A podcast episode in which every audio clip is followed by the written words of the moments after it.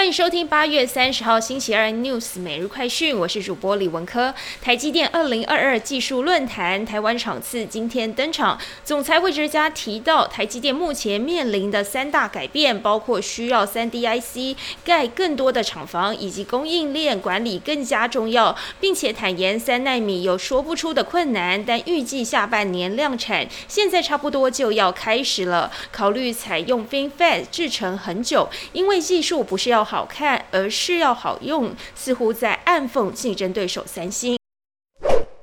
属于红色供应链的苹果代工厂中国立讯，二零一三年入主连接器供应商宣德。台北地检署查出中国立讯董事长王来春，时任宣德董事兼总经理蔡建伟涉嫌和台湾立讯负责人叶银林合谋，未经经济部投审会的许可，协助女版郭台铭、王来春透过利康达勤公司入主宣德，依照违反两岸条例等罪嫌起诉董事长等三人。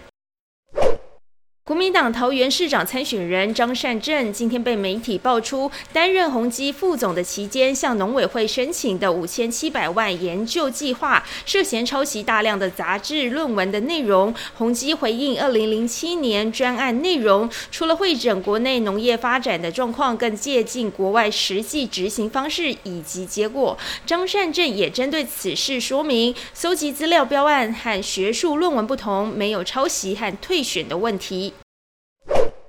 南韩金融监督院表示，FSS 已经开始调查摩根士丹利的卖空交易。除此之外，美林、瑞士信贷、高盛和瑞银等也都是重点的调查对象。但投资人对总统尹锡悦的监管政策并不是很满意。有散户抱怨，这种允许对当地上市股票进行有限的卖空做法，只会让大型机构和外资受益，并且人为压低股价。更多新闻内容，请锁定有线电视。四十八八十八 MOD 五百零四三立财经台 News 或上 YouTube 搜寻三立 iNews。感谢台湾最大 Podcast 公司声浪技术支持。您也可以在 Google、Apple、Spotify、KKBox 收听最新 iNews 每日快讯。